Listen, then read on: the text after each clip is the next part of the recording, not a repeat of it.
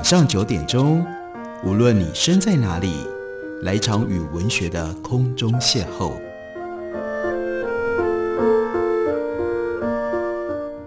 杨照谈书，邀您一同遨游文学世界，认识古今中外的经典之作。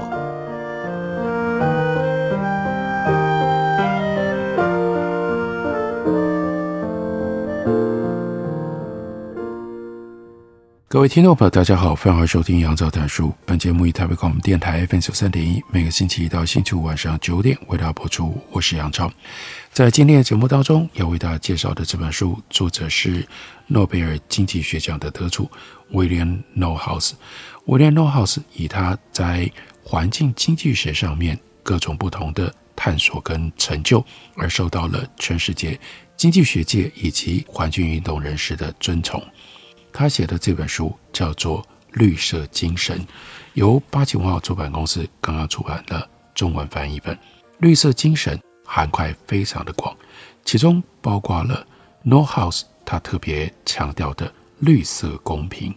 在书里面，他对于经济贫富不均质疑再三。他告诉我们，在美国以及其他国家都有各式各样的统计量来衡量不均等。美国在过去半个世纪以来，所得水准，人口最底层的百分之二十，另外有中间的百分之五十，还有顶层的百分之五，他们平均所得分配清楚地显现出来。当然，第一，富人的所得远远高于穷人。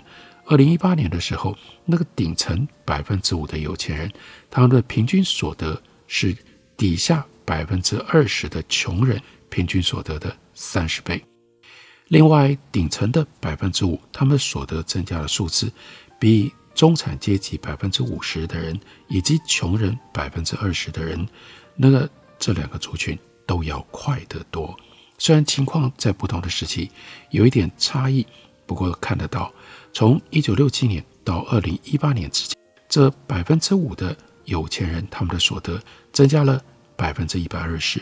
另外两个族群，中产阶级跟穷人。却只增加了百分之三十，在其中，一九九零年到二零一八年，穷人底层百分之二十的这群人，他们的所得几乎完全没有成长。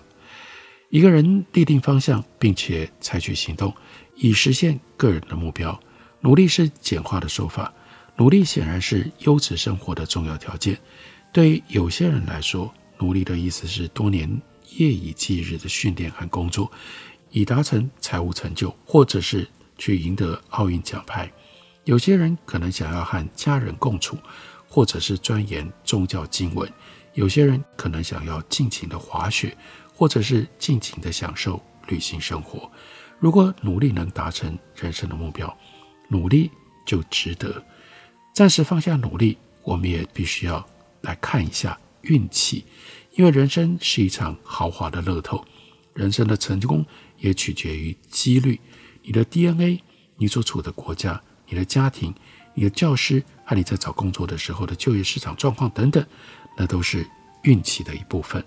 一个明显违反公平的现象，那就是叫做地点乐透。出生在富裕地区的人，就读好学校，住在安全的邻里里，他往往会觉得自己的收入更健康受到幸运之神的眷顾。不平等的第二个重大来源。是种族和肤色。他引用美国劳动经济学家 James Heckman 他的描述，他说：“出生的机遇是今日美国不均最重要的成因。出生弱势的孩童在开始上幼儿园的时候就已经面临辍学、未成年怀孕、犯罪，还一生从事低薪工作的风险。由于机遇的各种特质取决于地点，学者发现了一种。”邮递区号效应，也就是表示，如果你在美国出生在邮递区号一零一零四，那是纽约曼哈顿的中心，那你的平均年收入是两百九十万美金。不过，如果你住在 South Bronx，虽然这里距离曼哈顿只有几英里的距离，你的平均年所得却只有九千美金。其他国家的不均。是美国的好几倍。如果你刚好活在国家内战的状态，或者是住在一个缺乏健全医疗体系的国家，你大概会过得很悲惨，你的寿命也不会太长。如果我们把公平定义为平等的乐透，那么人生绝对是不公平的。此外，现实世界有真正的高墙，防堵战区或者是最贫穷的地区，让那里的人无法享有富裕国家的安全和高生活水准。一个老问题是，市场经济学里的所得分配。可以称之为叫做公平吗？学者往往认为，市场的力量是过去半个世纪造成贫富差距的重要因素。这些力量包括了取代低度技术劳工的科技，另外有全球化、移民，还有法规松绑等趋势。这样公平吗？在美国，百分之一的家户单位拥有全国百分之四十的财富，那样公平吗？这是努力还是运气的结果？美国人赚的钱是非洲人的十倍，这是因为美国人更努力工作吗？如果人生的乐透给某一个人百万美元的所得，而另外一个人却只能够赚取最低工资，这是公平的结果吗？市场力量的公平性是一个价值判断，而不是纯科学判断。这里有一个类比可以说明市场的伦理道德，是像丛林里的食物分配。狮子几乎可以吃掉任何他们抓得到的东西，然而羚羊只要能躲过狮子的猎捕，就能享有丰盛的食物。我们会说丛林法则在道德上合乎正义吗？或许不会。人类社会比丛林更文明，但是完全自由放任下的食物分配和丛林里掠夺品的分配，这两者的道德处境是很类似的。在更为一般的考量之外，绿色公平。有任何独特的面向吗？他就特别为我们指出三项更深层的关注。第一项和世代公平有关，或者说我们要如何对待未来。第二项是环境正义，包括环境政策对所得分配的影响。最后，环境伦理为绿色公平新增了一个全新面向，那就是探究对动物的公平。我们一项一项来看。一项一项来讨论。第一项关注和未来时代有关，留给未来一个残破、非常危险的地球，海平面上升，面临灭绝的威胁，更极端的气候，还有破坏的生态，这样公平吗？但这里谁是加害者，谁是受害者，是不是能够真的厘清呢？这里的不公义之所以含混模糊，是因为有数十亿人遭受数十亿人引起的损害。没有人可以被指为单一的罪人。一个思考世代公平的方式是：如果你可以为你的人生按下重新启动这个 reload 这样的一个键，你会选择要出生在哪一个年代呢？你偏好在哪一个年代过你的人生？你喜欢活在有很多的嬉皮的一九六零年代，还是你想要活在未来呢？我们或许会偏好未来，因为医药。在未来会迅速进步，因为医药在未来会迅速进步，到时候会有机器人帮你洗碗，还任由你发号施令，使命必达。又或许我们比较喜欢现今的世界，认为这是人类的黄金时期，因为我们担心未来会充斥着独裁机器人、网络战争，还要面临一个恶化的自然世界。如果世人比较想要出生在未来，胜过于现在，想要出生在哎二零二五年，而不是一九九零年，那我们就很难主张我们对未来的世代不公平。不过还是一样，世代的财富是努力跟运气的组合，所以如果我们偏好现在，那或许是因为幸运，而不是世代歧视。世代公平是一个深远的议题，占据。绿色运动思想很多的篇幅，接下来我们再来看第二项议题，那是环境恶化以及修正政策对所得分配的影响。更一般来说，是对于经济福利分配的影响。狭义的环境正义指的是所有人都能够参与环境法规的制定，不分种族、肤色、国籍或者是所得。用乐透来比喻的话，就是所有人在环境乐透里的机会均等。以绿色精神来说，更广泛的定义是环境利益和负担的均等分配，也就是乐透的结果是人人都有奖，而且人人得到同样多的奖。举个例子，纽约市的中央公园是全世界最大的城市公园之一，是这座城市里得到补助最多的公园。谁受益最多呢？最主要的受益者是住在公园附近的人，他们是全世界榜上有名的富豪。那怎么会公平呢？纽约市是不是应该把更多的经费分配到，例如说 Bronx，比那些比较贫穷的伦理呢？这件事情如果细看，有几个可能会让你惊讶的地方。住在公园附近的人确实比较富有，但他们也为这项福利付出相当高的外部成本溢价。一项研究发现，中央公园旁的公寓价格比远一点地区的公寓贵了一百五十万美金。有意思的是，这正是中央公园的设计师 Frederick Law Olmsted 他拥护中央公园的一个原因。他主张对公园周边的房屋课征比较高的财产税，用来支付公园的经费，绰绰有余。还有其他更迫切的不公义现象：城市规划人员往往把停车大楼和垃圾场放在低所得地区。这么做是因为那里的地价最便宜，但是这是错误的计算。他们排除了非货币影响，例如说健康，还有货币移转支付，像是房地产跌价对当地居民所造成的损失，而这些人可能是最经不起资产跌价损失的一群人。低所得地区增加的空气污染，会对一群已经相对不健康。医疗保健条件比较差的人口造成负担，可能会造成伤害的计划，必须要考量所有的成本，包括市场跟非市场的成本，才符合兼顾公平跟效率的健全原则。接下来我们还要追问：当前的环境政策是公平的吗？这是我们具备环境意识去思考环境政策非常重要的一个论题。关于这个论题，William Knowles 如何引导我们来思考呢？休息一会儿，回来告诉大家。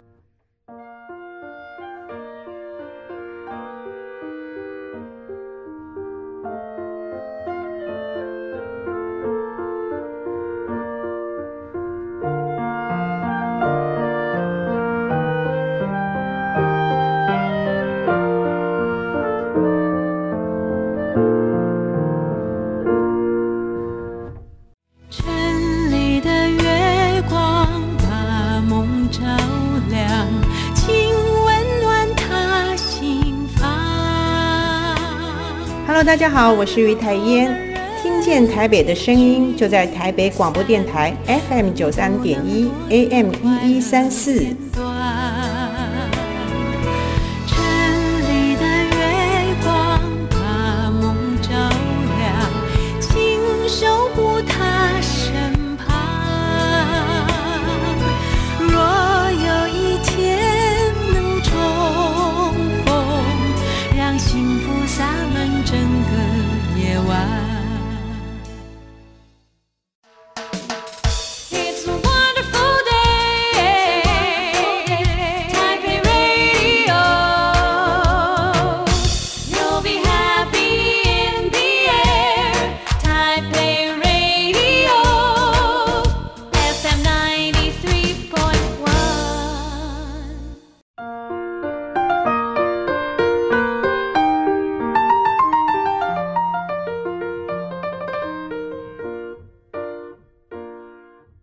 感谢您继续收听《杨照谈书》。本节目以台北广播电台 FM 九三点一，每个星期一到星期五晚上九点为大家播出。我是杨照，在今天的节目当中，为大家介绍的是诺贝尔经济学家 William Knowles 他所写的《绿色精神》。我们在思考环境的时候，不能够遗忘掉公平的议题。例如说，当前的环境政策公平吗？更精确地说，规管成本和环境利益的结构。对贫穷人家是有利还是不利？政策性质是 regressive 或者是 progressive 呢？这个问题的答案错综复杂，因为牵涉到成本跟效益的间接衡量，以及所得级距的测算。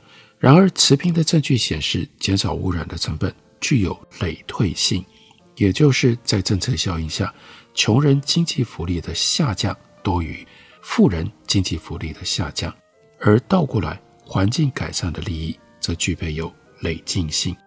举一个环境改良成本的累退性例子，那就是已经有广泛现成的资料的汽车燃料税。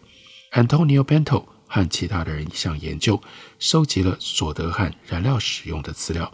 这项研究检视燃料税对四个所得群组终身所得的影响，分为低所得、中低所得、中上所得跟高所得这四个群组。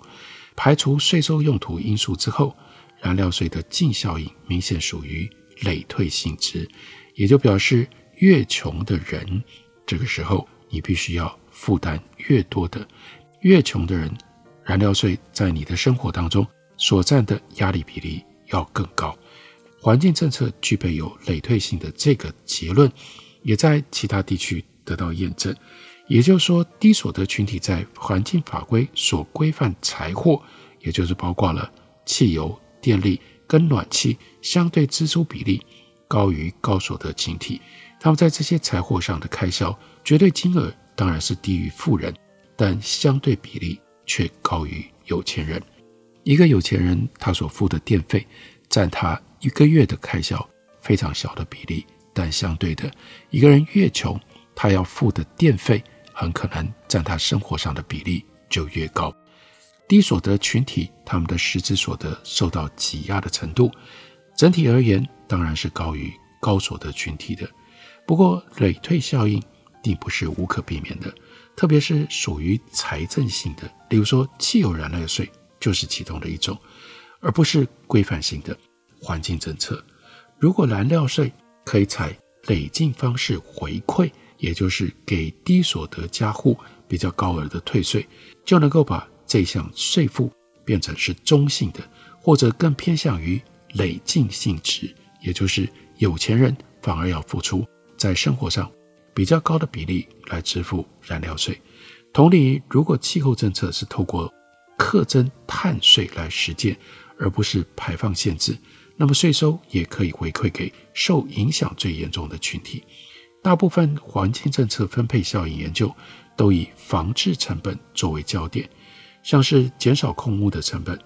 但是完整的图像也必须要纳入环境利益，我们再以空污作为说明。美国环保署估计，从一九七零年到一九九零年，每年有百分之五的美国国内生产毛额用于减少机动车辆、电厂和其他来源所产生的空污。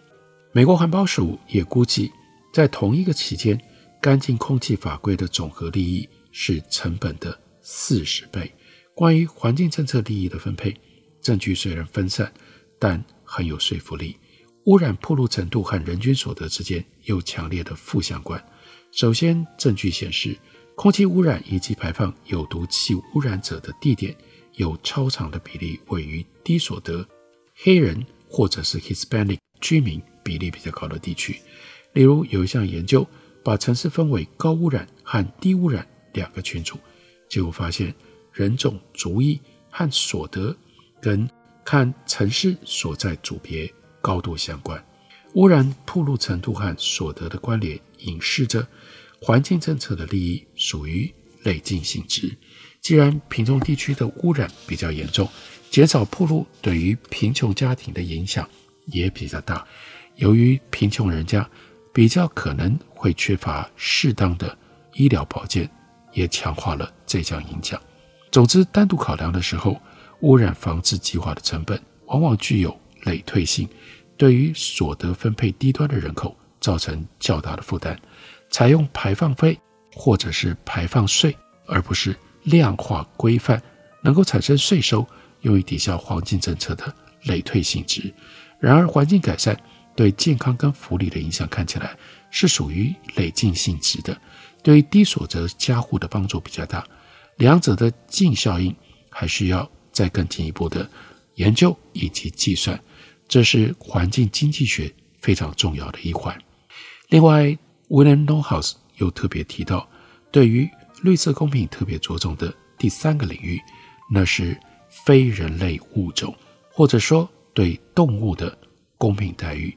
经济学、法律和道德哲学通常只考量人类的偏好、人类的福祉。不过，例外还是存在。对于动物权利和福利的观点也在演进当中。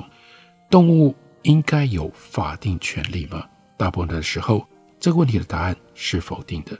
动物或许有 interest，有利益，但是它们没有 rights，它们没有权利。interest 跟 rights 基本的差别在哪里？动物如果有 rights，那就表示它们像人类一样，有不能够因为获取让他人受益而被牺牲、而被舍弃的活动跟地位。相较之下，interest 是一种保护，但是 interest 可以平衡或者是妥协，来换取其他的 interest。即便这种取舍的确切本质是大家在热烈辩论的主题。动物有 interest，因此受到保护，免于不必要的残虐对待，并且在某一些状况底下可以对它提供特别的保护，例如说濒危物种。此外，大部分法律，例如说美国动物福利法案，都会区分高等动物，那就是灵长类和狗啦等等，和低等动物，虫啦、昆虫啦、蚊子啦，并且排除对于后者的保护。但是在美国，即使是高等动物，也没有提起诉讼或者是拥有财产的权利。动物的法律地位问题，在一宗著作权案件可以看得出来。一只名叫纳鲁头的黑猴，他用 David Slater 的照相机照了几张自拍照。Slater 主张照片的所有权，并主张可以征收由发布那些可爱照片而来的获利。有一个动物权利团体回应，主张纳鲁头才是著作权的权利者，而 Slater 是从纳鲁头的财产取得了非法利得。这个问题闹上了联邦法院。一九七六年，美国著作法保护作者原创作品的创作。此外，对于摄影作品，法律规定拍摄者享有著作权。但是，什么是作者？那一群叫做纳鲁头之友，他们主张任何主体都可以享有著作权法下的作者权，包括创造作者原创作品的动物。但法院不同意这个观点。法院的裁决是。如果国会和总统想要特别赋予动物诉讼的权利，例如人类和其他法律主体一样，他们可以也应该如此明示。他指出，法案里没有一处提到动物。最后，法院裁定这些照片没有著作权人，Slater 也丧失了纳鲁头照片的收入。或许动物不能够兴讼，不能够投票，但是他们享有某一种保护。哲学上，这个运动。叫做 Animal Utilitarianism，强调行动应该考量动物的幸福和悲伤。William Knowhouse 特别讲，每年夏天的龙虾季，我都要面临两难：我奉命要用一锅滚烫的水煮龙虾，我的孙女们喜欢看着龙虾在地板上到处跑。可是等到龙虾下锅赴死的时间一到，我想问他们会受苦吗？他们一点声音也没有，我怎么知道？如果龙虾会痛，有没有比较不痛苦的方式来发落它们呢？原来像是螃蟹和龙虾等甲壳动物，确实有从学习而来的逃避行为。如果它们受过一次惊吓，以后通常会避免同样的惊吓事件，就像老鼠和人类一样。尽管我们无法和龙虾感同身受，这项实验显示，像是滚水这样的惊吓，当然不可能为龙虾带来快乐。所以就必须寻找其他方式。瑞士禁止烹煮活龙虾，规定龙虾进滚水之前必须先被吓呆。或许我应该干脆不要煮龙虾。另一方面，如果我改成煮牛肉或煮旗鱼，或许我只是把痛苦的差事外包给别人而已。动物效益主义带来深奥的难题。首先，我们不可能以对待人类的方式同样尊重动物的偏好。因为动物不会讲话，也不会投票。第二，我们可能会赋予不同的生物不一样的优先顺序。对于狗跟猩猩的尊重，当然会对我们来说远高于对于水母和蚊子。哪一些生物有 interest，哪一些没有？哲学家 Peter Singer 主张，sentient beings 具有感知能力的生物受到保护，没有感知能力的就没有。感知能力一直体验到疼痛或者是痛苦的能力，无论是什么物种。因此，具有感知能力的狗和龙虾要受到保护。至于没有神经系统，因而没有感觉的树木和海绵动物，因为不具备有感知能力，不受个别的保护。人类需求跟动物 interest 之间的正确平衡何在？这就是当今绿色公平领域最重要也是最受争议的主题之一。在绿色运动当中，各种不同的争议，这争议的现况，以及再往下，我们应该如何参与这样的讨论跟思考？希望大家在你的生活里都可以借由理解绿色运动、绿色精神，而多一番我们对于环境的知觉和思考。这本书是由八旗文化出版公司出版，《绿色精神》介绍给大家，推荐给大家。感谢您的收听，明天同一时间我们再会。